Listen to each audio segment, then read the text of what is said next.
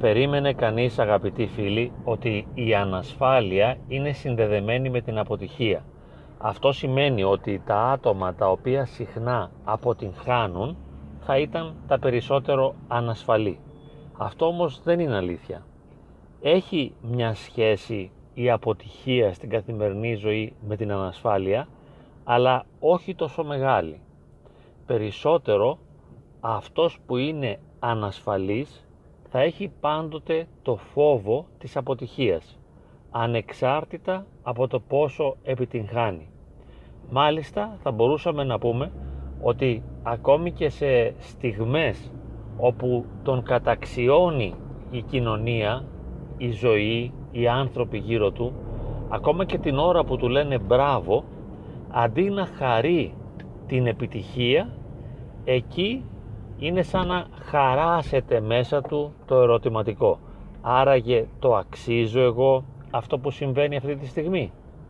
Είμαι άξιος αυτής της καταξίωσης. Και βέβαια μπορείτε να φανταστείτε ότι η απάντηση θα είναι όχι.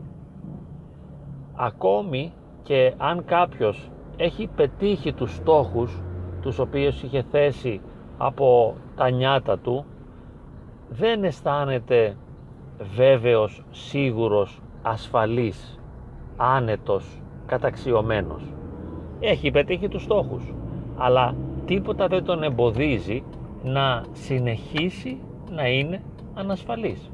Να έχει μέσα του και πάλι την βίωση του φόβου, του άγχους, του άγχους της αποτυχίας διότι αυτός ο άνθρωπος πάντοτε αναμετριέται συνειδητά και υποσυνείδητα με την αξία του και λέει αξίζω ή δεν αξίζω τα καταφέρνω ή όχι είμαι σωστός ή λάθος τα πάω καλά ή δεν τα πάω καλά οι άλλοι έχουν καταλάβει την αξία μου ή όχι με αμφισβητούν ή με αναγνωρίζουν οπότε εξαιτίας μιας βαθύτερης ενδόμηχης ανασφάλειας συνεχίζει πάντοτε να αμφιβάλλει για αυτό που είναι και ποτέ δεν επιβεβαιώνεται.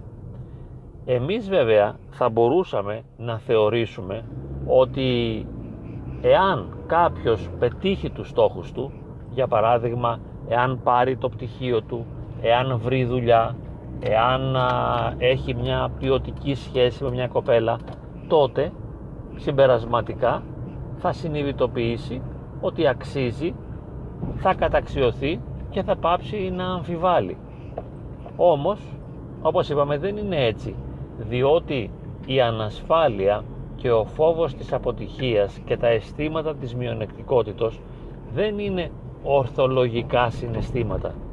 Δεν προκύπτουν ύστερα από λογική επεξεργασία. Αυτός που νιώθει ανασφαλής δεν επεξεργάζεται με λογικό τρόπο την πραγματικότητα της ζωής του ώστε να συμπεράνει μετά ότι είναι ανάξιος και ότι οι άλλοι δεν τον αναγνωρίζουν, δεν τον σέβονται και εν τέλει είναι αποτυχημένος.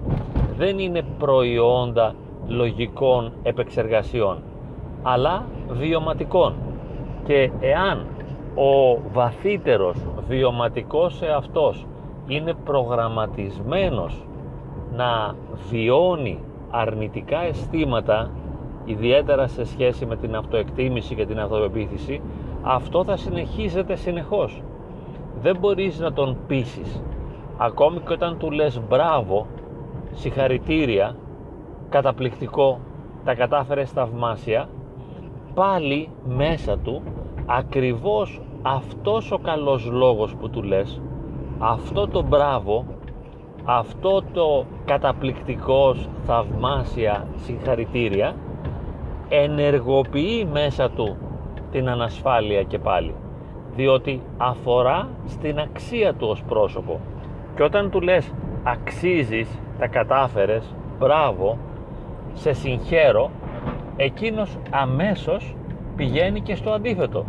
Σου λέει τα κατάφερα όντως, αξίζω όντως; Αυτό που λέει καταρχάς ο άλλος το λέει με ειλικρίνεια; Το πιστεύει ή το λέει απλώς για να με παρηγορήσει; Μήπως είναι απλώς μια κοινότυπη, στερεότυπη έκφραση και μου λέει το μπράβο; Τα έχω καταφέρει όντως. Μπορεί για παράδειγμα να δώσει μια διάλεξη κάποιος και να τα πάει καταπληκτικά και να τον συγχαίρουν όλοι. Αυτός όμως θα συνεχίσει να αμφιβάλλει. Μπορεί να φλερτάρει μια κοπέλα και να την κατακτήσει. Θα συνεχίσει να αμφιβάλλει. Για ποιο λόγο; Σε αποκορύφωση τέτοιων αρνητικών αισθημάτων ανασφάλειας σε σχέση με την αυτοεκτίμηση φτάνει κανείς να αμφισβητεί την ίδια την πραγματικότητα. Δηλαδή, για παράδειγμα, είναι φοιτητής ας πούμε ή μαθητής στο Λύκειο και παίρνει έναν πολύ καλό βαθμό τότε η ανασφάλεια θα του βάλει τη σκέψη άμα είναι τώρα πολύ κορυφωμένα τα πράγματα είναι βαθύτατη η ανασφάλεια μήπως τον έπιασε η μητέρα μου και του μίλησε του καθηγητή και του είπε να μου βάλει μεγάλο βαθμό ακριβώς για να μου υποστηρίξει την αυτοπεποίθηση. Ή ας πούμε σε μια γνωριμία με μια κοπέλα η οποία τον αποδέχεται μπορεί να σκεφτεί μήπως η αδελφή μου, η ξαδέλφη μου, η θεία μου, η μητέρα μου, ένας άλλος συγγενής μου είπε στην κοπέλα να με αποδεχθεί ως ερωτικό σύντροφο μήπως την έπεισε κάποιος άλλος. Ή μήπως με δέχτηκε επειδή ήταν εντελώς μόνη και απελπισμένη και απογοητευμένη και δεν είχε κανέναν άλλον και με την πρώτη ευκαιρία που θα έχει θα σηκωθεί να φύγει. Αυτές λοιπόν οι σκέψεις, όπως είπαμε, έχουν να κάνουν με την χαμηλή αυτοεκτίμηση και την ανασφάλεια, η οποία είναι ένα βαθύτατο, ριζικό, υπαρξιακό αίσθημα από το οποίο είναι πολύ δύσκολο να διαφύγει κανείς. Είναι πολύ δύσκολο να θεραπεύσουμε την ανασφάλειά μας διότι όπως έχουμε πει και άλλες φορές από πίσω κρύβονται και γενετικοί παράγοντες οι οποίοι μετά προσδιορίζουν τη βιολογία και την ευρωχημία του σώματος το οποίο λειτουργεί ως υπόβαθρο βίωσης των συγκινήσεων υποθάλαμος, υπόκαμπος, αμυγδαλή κλπ, νευροδιαβιβαστές αλλά και αισθήματα της πρώτης παιδικής ηλικίας.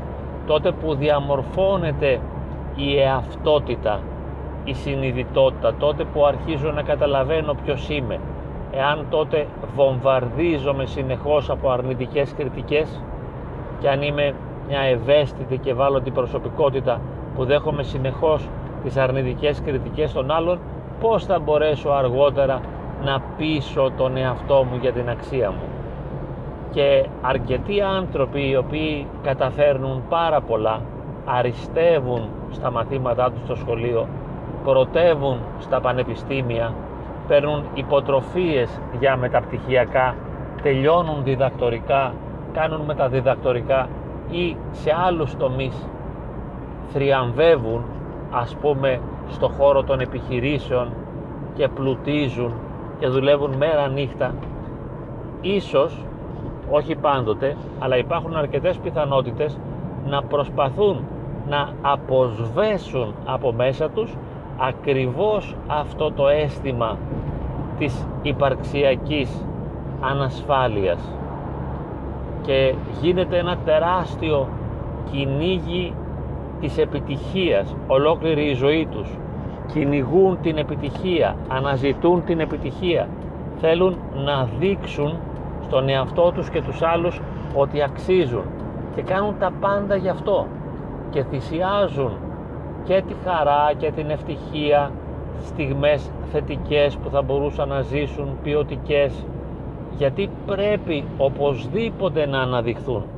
Και όπως είπαμε στην αρχή και κλείνουμε με αυτό και δεν ησυχάζουν διότι δεν υπάρχει ένα τέλος για αυτόν ο οποίος ποτέ δεν θα έχει τη δυνατότητα να αναπαυθεί με αυτό που είναι να ησυχάσει με την πραγματικότητα της ζωής του να αποδεχθεί να συμφιλιωθεί με αυτό που είναι μέσα στον εαυτό του και με αυτό που συμβαίνει έξω από τον εαυτό του.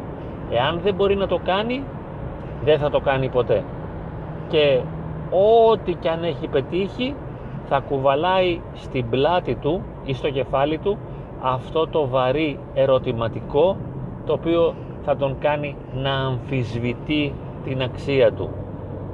Και ακόμη και όταν πεθάνει ας πούμε θα λέει υπό μία έννοια άραγε κατάφερα τίποτα στη ζωή μου έκανα τίποτα μπα τίποτα δεν πέτυχα και θα έχει αυτό και μια πικρία. Δεν θα είναι μια ταπείνωση με την καλή έννοια αλλά θα είναι μια πίκρα μια αίσθηση αποτυχίας μια αίσθηση μειονεκτικότητας. Βεβαίως και η ψυχοθεραπεία μπορεί να μας βοηθήσει σε αυτό. Η συνειδητοποίηση αυτών των πραγμάτων που είπαμε μπορεί να μας βοηθήσει και καλό θα είναι να ξεκινήσουμε όλοι από τώρα να δουλεύουμε πάνω στην αυτοεκτίμησή μας ώστε να μάθουμε να εκτιμάμε κάθε στιγμή τον εαυτό μας για αυτό που είναι όχι για αυτό που θα έπρεπε να είναι ώστε να πάψουμε να τον πιέζουμε να τον σπρώχνουμε να τον στραμπουλάμε τον εαυτό μας να τον πνίγουμε, να τον συμπιέζουμε για να γίνει κάτι ανώτερο, κάτι περισσότερο να ξεπεράσει τα όρια του. Διότι δεν υπάρχουν όρια η επιτυχία δεν θα έρθει μέσα από την επίτευξη κατορθωμάτων αλλά μέσα από τον εσωτερικό ησυχασμό ας ευχηθούμε λοιπόν να ησυχάσουμε εσωτερικά και να αγαπήσουμε τον εαυτό μας και την πραγματικότητα που ζούμε για αυτό που είναι.